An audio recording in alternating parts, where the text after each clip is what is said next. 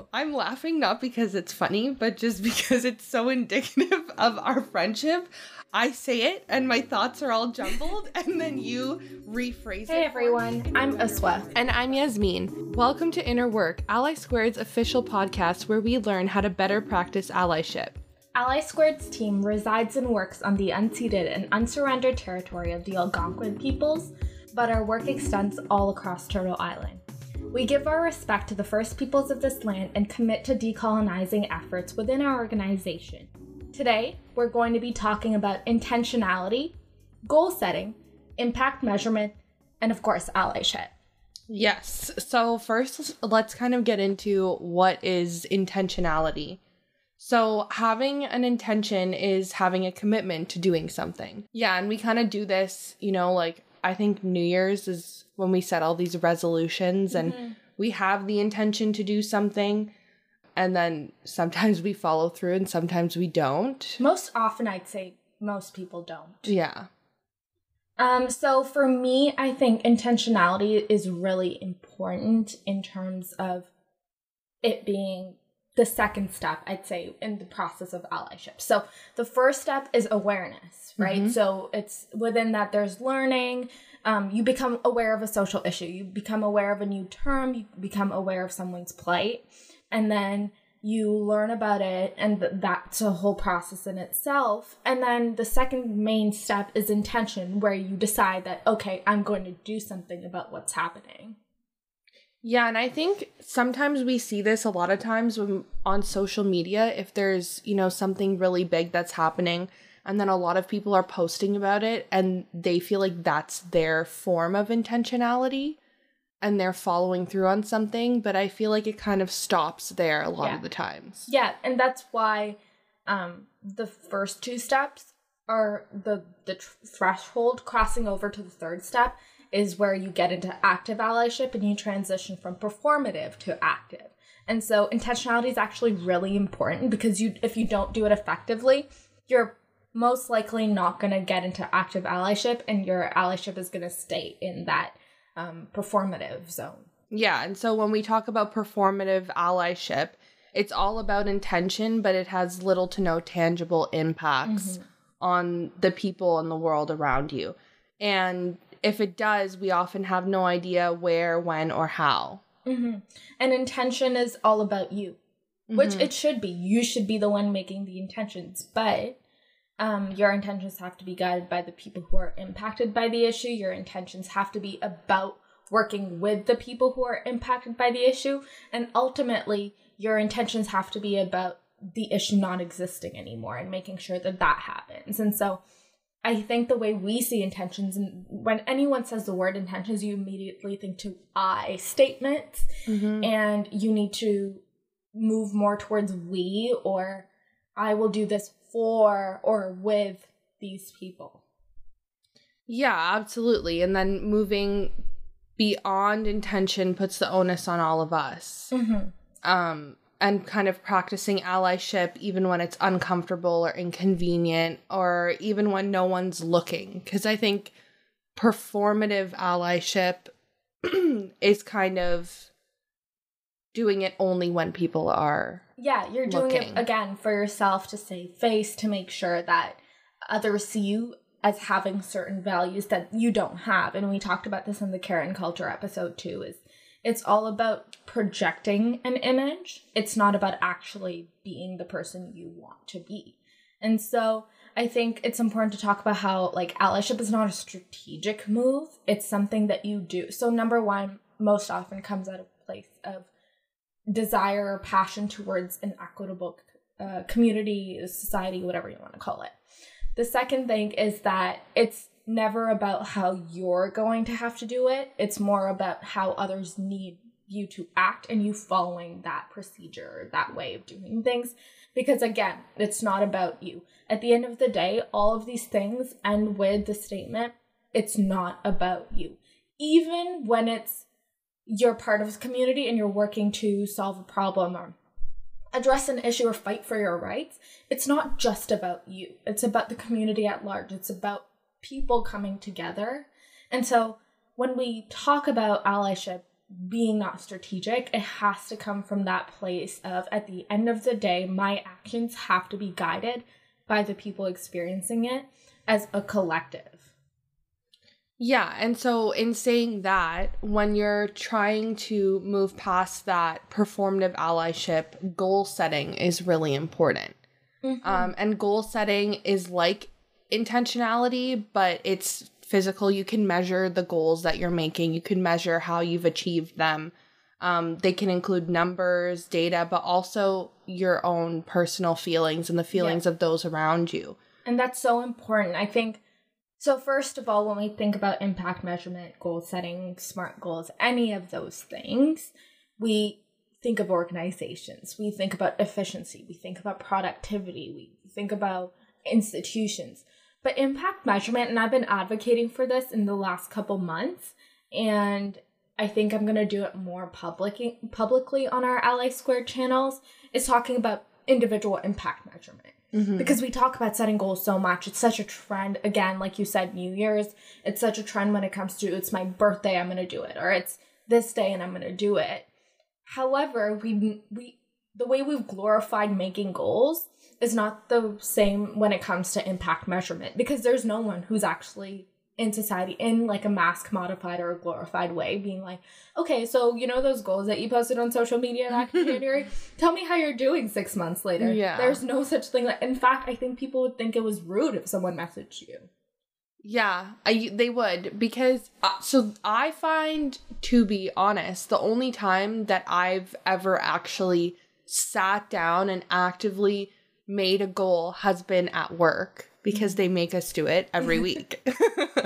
and we do that smart goal and you have to write out, you know, your goal for the week or the quarter cuz it's at the bank and um how you are going to achieve that goal. I don't know that I've ever actually sat down and said like these are my goals that mm-hmm. I want to achieve for 2021 or 2020 whatever that may be. Mm-hmm um, but I think it is something that I want to implement mm-hmm. because I think it is easier to kind of achieve what you want to achieve and do the things that you want to do without it being in a performative way. Yeah, and I, I do it. So I'm really big on.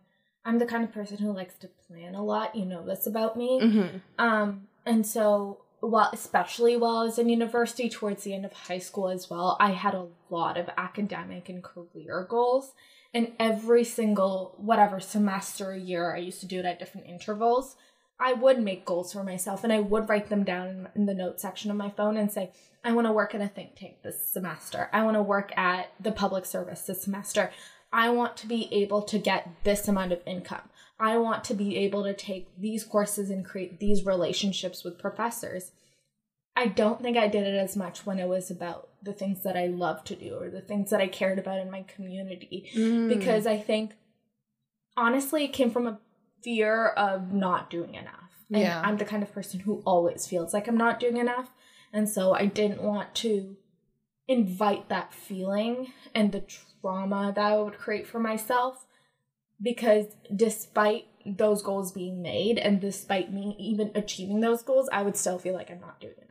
So you think that do you think that you've created goals more in your professional life based on your productivity and what society deems mm-hmm. productive rather than your social life maybe? Yeah, absolutely. Other than I think the thing that you said that really pinpoints it is society invites me to be successful mm-hmm. in terms of my career and my education. I'm a prop for them. Like, oh, look at this immigrant girl doing this, or look at this brown girl doing this, or just look at this young woman doing this. You know, all of those things are things that society wants to prop up right now. Me actually investing in my community, me investing in myself, me investing in changing society and the structures in society is not what society wants from me and the way that's been fed to me has created fear that nothing will be enough in terms of that when I think tangibly me connecting more with my roots or me connecting more with my community um, and other communities and building a society that's for everyone.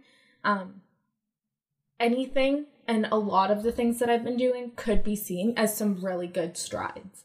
So I think when it comes to goal setting, we need to acknowledge those things about ourselves. Mm-hmm. And we need to be really, really aware of how pressure makes an impact in our life, how um, pleasing others makes an impact in our lives, why we tend to set goals in certain ways, why we're scared to set goals, why setting goals is really daunting, and talking about some strategies that work for us. So I think it'd be really interesting, Yasmin, if right now on the podcast you and I picked one goal each surrounding how we want to better practice allyship either for ourselves or others.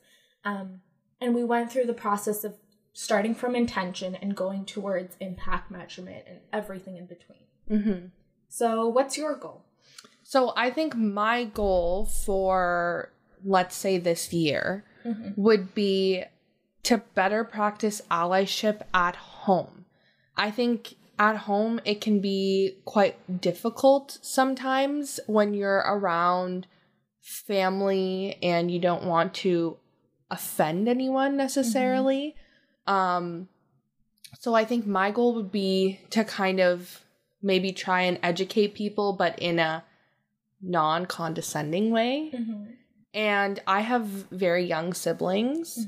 So I think I want to take what I learn outside of my home and from my community and from, you know, Ally Square, everyone at Ally Squared. I've learned so much since we've, since Mhm. you've created this amazing We- community. I would like to correct that to a we. Um, but I've learned so much from the people that we like work with on a on a daily basis. Um, and I kind of want to bring everything that I've learned and just show that to my siblings in a kid friendly way because Yeah. again they're very young.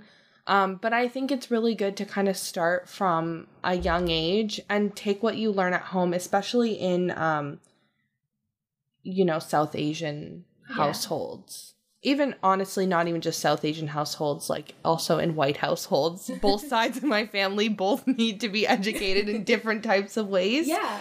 Um, So that sounds like that's what your intention is. So if I could rephrase for you, your intention is to translate what you've learned outside of your house mhm. to inside of your house and translate that in ways that are conducive to learning for your family and don't cause conflict or stress for you. I'm laughing not because it's funny, but just because it's so indicative of our friendship. I say it and my thoughts are all jumbled and then you rephrase it for me in a better more in a better way.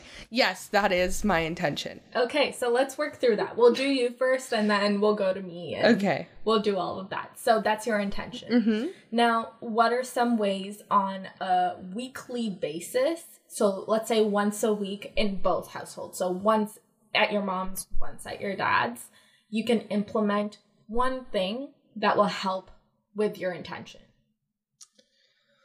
Um, so I think with my mom, I've already maybe been doing this in some way. Is typically I call her when I'm driving home from work, Mhm. and um, we just talk like just kind of open dialog Does Mhm. that make sense? I mean, I don't know if that's like I can't sit everyone down and say here's a PowerPoint presentation of what I want to teach you for the week, And but that wouldn't work. no, it wouldn't. Um, but I think just like an open dialogue, maybe like, you know, having a family dinner once a week that we Mhm. have, and then bringing something up that I think they would find interesting, first of all, and, you know, just having a like creating a setting for a more open conversation with them. So, how do you think you'd set a topic? Do you think you want to, in your mind, think about a topic and then bring it up? Or do you think you want to naturally wait for an indication to come up? Or do you want to use, for example, the news? How do you think that would work? I you? think I would use either the news or naturally wait for the topic to come up so that it's not forced. Mhm. Yeah, that sounds good to me. And how do you think you would address it in a way, especially because your family is white? Um, how would you address it in a way that's conducive to them not feeling attacked, but also conducive to them learning rather than um, being defensive? So I think you've actually helped me a lot with this. Um and an example would be when I was teaching my mom what colonialism mm-hmm. was. Um, and you really helped me phrase it in a way that she understood. So I think it would maybe come more in like a almost storytelling type of a format mm-hmm. rather than like let me tell you this is what it is. Mm-hmm. um in a way that other people understand because I think it's a lot easier when we talk to each other and we understand these concepts because first of all we've gone to school mm-hmm. and for you know this field. this field. So the people that we normally talk to about these things already understand what we're talking about. Mm-hmm. So we don't have to sit there and break down the concepts and explain everything to someone who has like literally never heard of mm-hmm. colonialism and its effects before. And I didn't even realize that she didn't know what mm-hmm. colonialism was. Um so I think that would be my main goal would be to talk to people in a way that I'm not just assuming that they know what I'm talking about. Mm. That's super yeah, that's a great learning point, I think. It's so hard and I've seen this so often in us young people mm-hmm. who are so woke. And I talked to my cousin. My cousin's 31. And so she's she's not old by any means. No. But just the terminology and vernacular we use on a regular basis.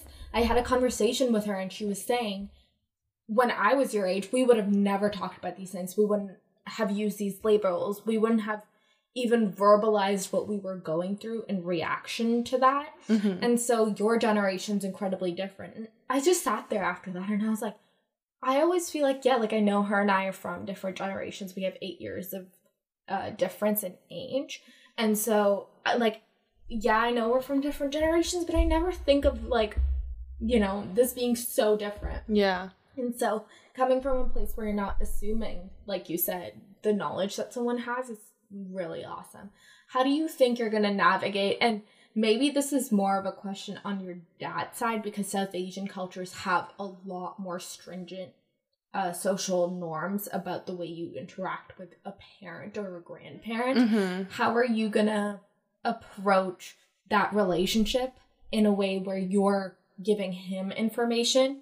And then the opposite, how are you going to approach Lena and Nia, who are your little sisters, with information in a way that connects to how they would see it in their lives right now or in the future.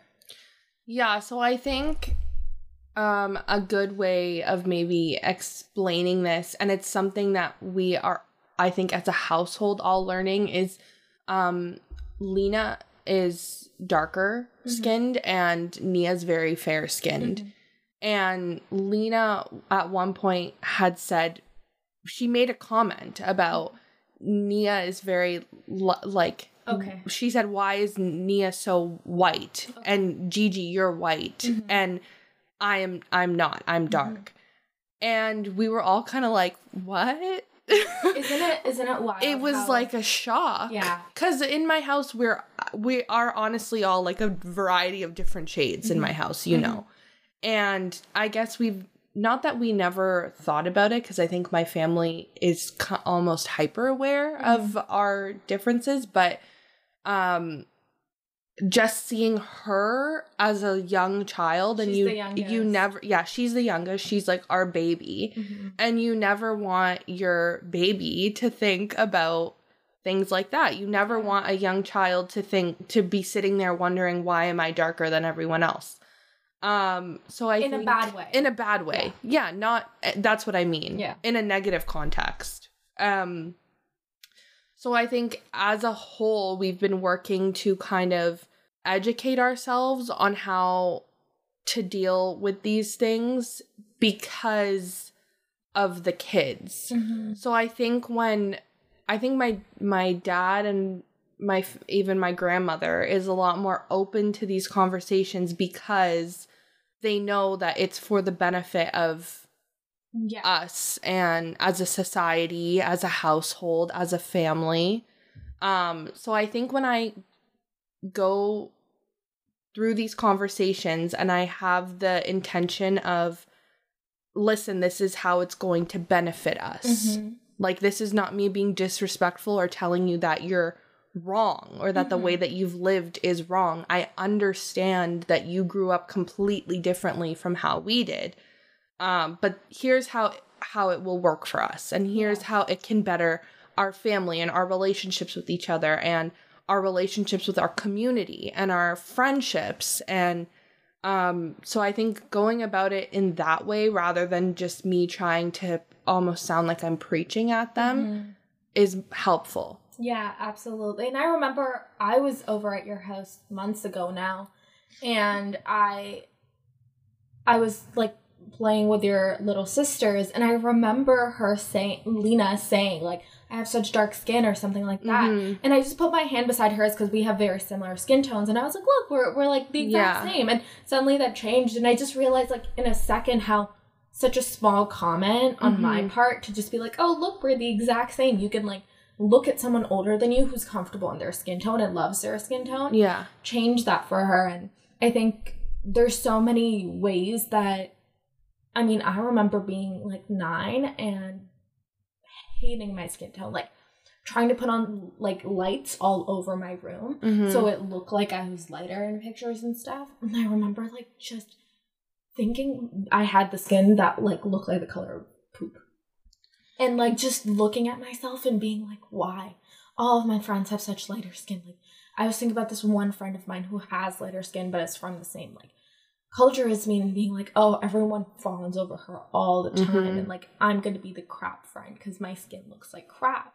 And now I look at I look at my skin and I'm like, oh my god, I love my skin. Like sometimes I'll just sit there in the sun and I'll be like, I can feel you glow. I can't see you glow, but I can feel you glow, and that's that's your strength, right? yeah. Um, but it's it's so hard how early those things get internalized, and I think the way that you'd approach it is by like just talking to them in terms of the stories and in terms of how it'll be better for them to think this way is is going to be really effective. Yeah. Yeah, exactly. And I think like um I have a brother and sister um also young. They're 7 and she's going to be 9. Um and they live in Cambridge, which again is predominantly white. Like it's much different from and Lena's experiences here in Mississauga versus Farron Mason's Farron Mason's experiences in Cambridge, and I think like Farron Mason told me about a kid at school that had said the N word, mm. and then me being like, okay, what do I know about the schooling system and what I learned mm-hmm. about history? And it was pretty much nothing. Yeah. Um, so how can I teach these kids what I know now in a I guess child friendly way because they're mm-hmm. still very young. Mm-hmm. Um so I think it's just like recognizing the differences between the two cultures and Yeah. Yeah. Yeah, meeting people where they're at. Yeah. Yeah. Okay. So now let's move on to you. Can we no, can we no, do you now? There's more? There's more. so we've done the intention. We figured out like mitigated all of the issues. You you have your weekly goal now. One conversation on both ends. Okay. Now, how are you, let's say in 3 months, if I say, "Hey Yasmin, how did that go?" How are you going to measure the impact of it? Is it going to be in the number of, yes, every week I did have that conversation? Is it going to be about I did have that conversation. This is the amount of times it was successful. Is it more about like how are you gonna are you gonna measure it based on relationship? My relationship is stronger now, or Lena's affirmations for herself are more positive. What's the way? And it doesn't have to be just one, but how are you going to measure that? So I think I would measure it in the amount of um conversations that I like rather than me just talking, the actual conversations that I have had. So, where they're responding back to me and we're having an open conversation. Mm-hmm. Because I don't think, I mean, I could talk and talk and talk to them and possibly nothing could change. Um, and on the other hand, I could talk to them and also I have to recognize that change can take quite a yeah quite a while. So I don't think I'm going to necessarily see this huge massive change in my household. Um, but I think the more open dialogue that you have with people and the more conversations that you have, the more it resonates with people and the more people think about it. Mm-hmm. I think when you're just talking at someone and they're not responding back or asking any questions or participating in the conversation, you possibly have not succeeded in having the impact mm-hmm. that you want to have. Yeah. On your friends and family or whoever it is that you're talking to. Mm-hmm. So I think I would measure that based on like my my success rate based mm-hmm. on the amount of actual conversations I've had. Yeah, I think that's a good one. Um, and that shows the process of how you can go from, like, if you stop that, I think I should have more conversations with my family. Mm-hmm. There is no tangible thing. You didn't go through all the challenges you might have. Right. You didn't go through, like, the different ways of communicating, the different ways of building or strengthening those relationships. And so your allyship, if you stayed at that point, would have been incredibly performative. Right.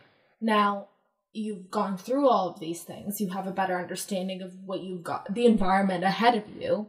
You do these things, and in a couple of months, when you look back and you reflect at it, you can actually measure your impact. And I will say, sometimes you can't, like, it isn't a positive impact. Sometimes you make mistakes. Sometimes you don't foresee things sometimes you know certain relationships change with people. Mm-hmm. but the fact that you'd be measuring that impact and then adapting it and then moving forward would be an indicator of the active pursuit of good allyship. Yeah.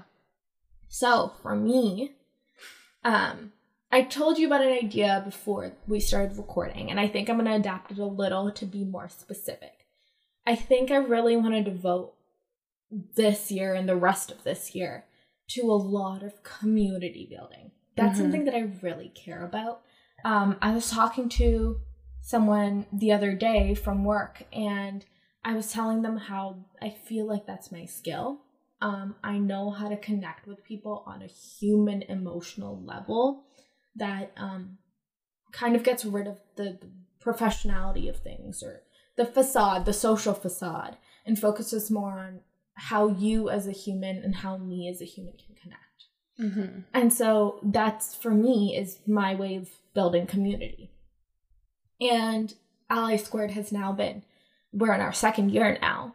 And I think we've done such an awesome job of just collating the most incredible human beings into one space. Mm-hmm. You can look at every single individual in our team and pinpoint the amazing ways that they are a human and that they practice allyship. Yeah. And I, you know, the first year was a lot. Um, I think I was really tired. I was really exhausted and I still felt like I wasn't doing enough. Um, well, you were finishing school and Oh yeah, no, we have all. You're very difficult on your. You're so hard on yourself all the time. um, but that's how I felt. And so I think this year I want to recenter. We've got a lot of our like systems in place now. We've got our projects in place. People know what they're doing. People know what their position is, etc., etc. Mm-hmm. Now I want to build that community. And for me, this is a really big part of allyship and how I see it in my life.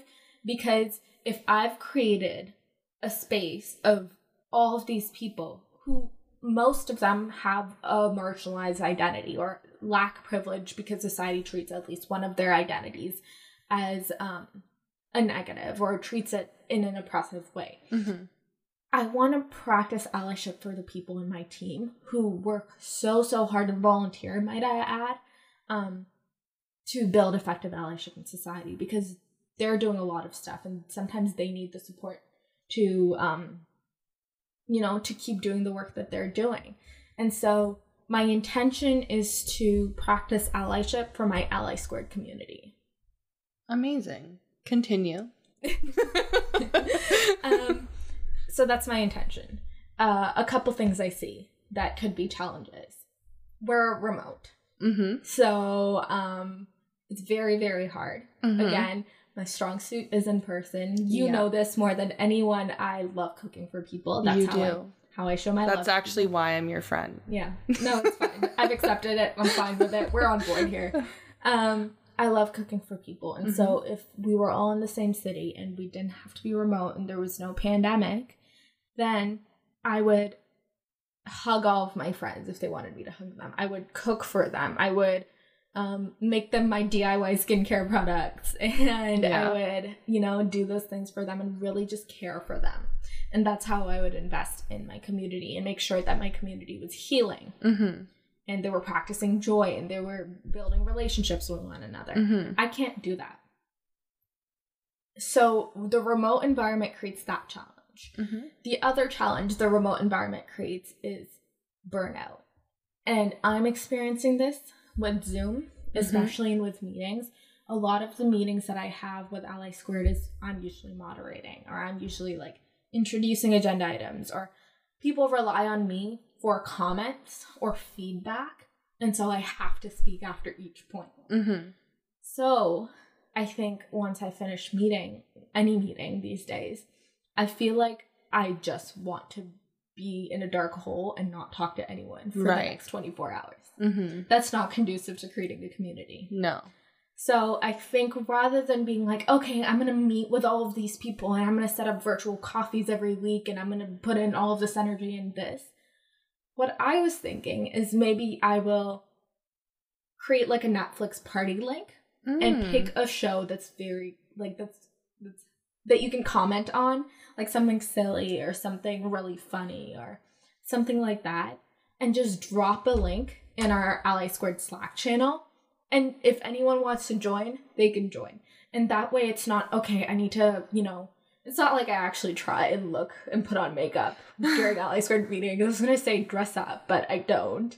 But try and look less like No, you yeah, and I think it's like indicative of how we view productivity. Like you don't have to create a community based on solely what you think is productive for Ally Squared. It can also just be a community where we watch a Netflix show together. Yeah.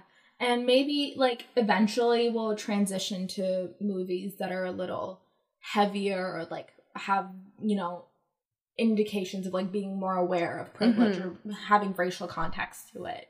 But there's lots of really good TV shows or movies that have like for example, Netflix has a whole category that's called Strong Black Lead Yeah. and there's some like there's some really good shows in there that we could watch or making sure that there's the shows have representation like an effective representation not just people on a screen yeah. um, that are still like in the comedy genre or whatever or sitcoms or all of that and creating those kinds of things.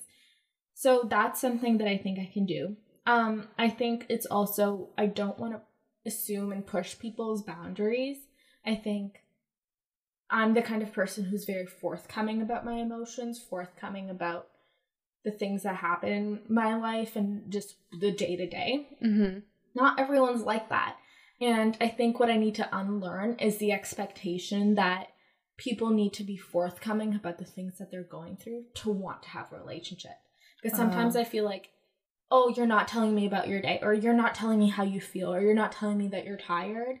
You don't want, like, you don't want me to pry, or you don't want me to create that relationship with you. When that's not true. Maybe some people just want me to send them memes, or maybe some people just want me to, you know, check in on them on a light way, or like whatever that may be. Mm-hmm. And I think in terms of that, I need to be better at again meeting people where they want to be rather than expecting or imposing certain things that I have in my values.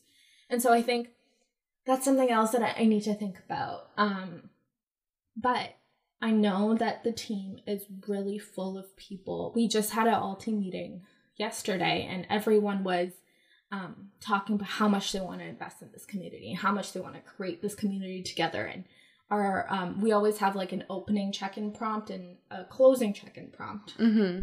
And our closing check-in prompt was, "I want you to show up for me by dot dot dot." And a lot of people had so many different ideas. So we had dog photos. That's why yesterday in the Slack channel we had like everyone's dog Right. photos in there. uh, we had send me memes. We had tell me about your day. I think Holly said, um, like I want to know what what's happening in your life, and I want to like celebrate that. With Yeah. you. And so those kinds of things. So and I, I wrote a lot of those down, um, and so I think just doing that is going to be effective, and it's going to happen. I'm very optimistic about it.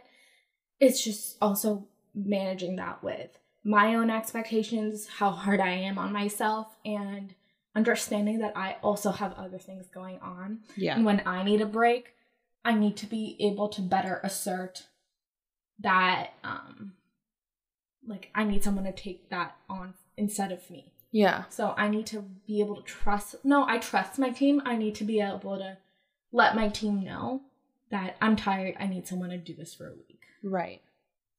So I think those two are really good examples of how intentionality can turn from a really passive thing to a very active thing. Okay, so how are you going to measure them? um so I'm in a great uh, in a great space where I actually we have volunteer feedback surveys we send. Yes. So I have actual. You can't send a survey to your family without that being weird. I can send a survey to my team without Yeah. that being weird. So that's going to be awesome. I think I'll send one um, probably in the next couple weeks, and then I'll send another one probably in about five to six months. See how that works. I'm also going to measure not in terms of like formal numbers, but more in terms of the overall how people are reaching out to one another that aren't from the same team. yeah. So what we've seen at Ally Squared is people on the same sub teams are very close. Yeah. And have inside jokes and have a good banter. But people who don't work on the same projects don't know what each other are up to. So Yeah. I'm gonna measure how many of those reach outs happen. And then I'm also going to measure the amount of times that I assert myself and let people know that I need a break.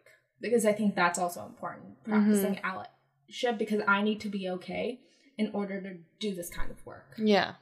Yeah, absolutely. We can't uh we can't practice allyship for others if we don't practice it for ourselves Yeah. as well. So Absolutely. So that was, I think, a really good conversation we had in terms of intentionality and how people can practice it. I think for our listeners, what are some tips that you would give them if they're right now listening to this? So after the episode, what do you think they should do if they're trying to also move their intentionality from a passive to an active? Well, I think one thing is actually sitting down and setting the goals that you want to set. Um, because again, coming from a person who, like, I always had goals, but I never really sat down and thought them through. Um, I think that's a really good place to just start. Is what change? I would say change. What change do you want to see happen in your personal life, in your community? Um, you know, with your friends, your relationships, and how can you make that happen? Um, and you can do this, you know, by journaling. I feel like journaling is something that not a ton of people think of, but it's a really good idea. Yeah. Um, just you could also sit down with your family and say, you know, as a family, how do we kind of want to, what goals do we have? What do we want to do with your friend groups? I think it's a good idea as well um at you know at work at school whatever it is that you're doing um i think sitting down and setting goals and then kind of figuring out what you want to do to reach those goals um is just the best place to start Yeah, that's really good advice. I didn't even think about journaling. Um, I think for me, it's it starts with finding the one person in your life, and you might have multiple, but find one who you regularly talk to, who can call you out. mm-hmm. You know, like for me, that's you. You Yeah. can very easily, and we have the kind of relationship where no one's feelings get hurt. Yeah. You regularly call me out on stuff, like probably once a day, and I do as well, call Mhm. you out. And it's not we. It never comes from a place of oh, like I need to tell Yasmin that she's been doing this and that, and she needs to stop. It comes from a oh no, maybe she doesn't realize she's doing this. Let me let her know. Yeah, well, it's va- it's you know I value people that hold me accountable for my actions and what I say and do, um, because I think I really believe that that's the only way that you maybe not the only way, but that's one of the most important ways that you learn and grow as a person is if other people hold you accountable. Because if no one else is, um, you may not even realize what you're doing. Yeah, and if your ego is so fragile that that Mhm. hurts you when someone you love is investing, because I see it as investment. Yeah, yeah, that person is investing in me because they love me, and that's the way they're showing me that they Exactly. love me. If your ego is so fragile that that hurts your feelings, then maybe that's what your goal needs to be. Is Mhm. I need to make identify when someone's trying to hurt my feelings versus when someone's investing in my growth. and I need to be better at addressing both situations. Mm-hmm. Um, but yeah, like having that person to check you so important in this process and check in on you, right? Like you can let me know. You can text me and say, "Hey, like I had this conversation with Lena today, and this is how she rea- she reacted. I feel like it didn't go well. Like let's talk about how we can like how I can do this again next time. Yeah, absolutely. And I feel like I read like again when I was saying when I was talking to my mom about colonialism, you were the first person and I was like this conversation's not going well. I need you to help me. I need you to tell me how you would phrase this because I don't know what I'm doing right now. And yeah, it's really important to have those people in your life. So, yeah, I guess another important thing is surrounding yourself mm-hmm. with people that hold you accountable and that you can go to and you can really learn from. Mm-hmm. Yeah. Yeah. And I mean, like, I think I feel like for you last year, and this is when I say this is going to sound some type of way, I don't mean it, so let me explain it first. Okay. Last year was your year of breakups. Yeah. And I feel like I don't mean that in terms of just like a romantic relationship. You're you were breaking up with things and people in your life who mm-hmm. weren't good for you. Yeah. And that's not a depressing thing for me. Like when I look at that for you, I'm like, yes, she made her life better. Like look at how awesome the people around her are now and how she's investing more time into them because now she has less people who are causing trouble and taking away her attention. Yeah. So there's a couple of people I think out there um, who might benefit from a year of breakups. I absolutely think so. And I think we don't even have to a lot of times people see it as like a negative way um, or like, oh, you're cutting people off and you cut people off so easily. I think it's just really important. Like, are you taking my energy in a negative way? Mm-hmm. And how can I, you know, fix these things for myself? Because again, if you don't have good, positive people in your life that are helping you in mm-hmm. some way and you're helping them in some way, it's pointless. Yeah.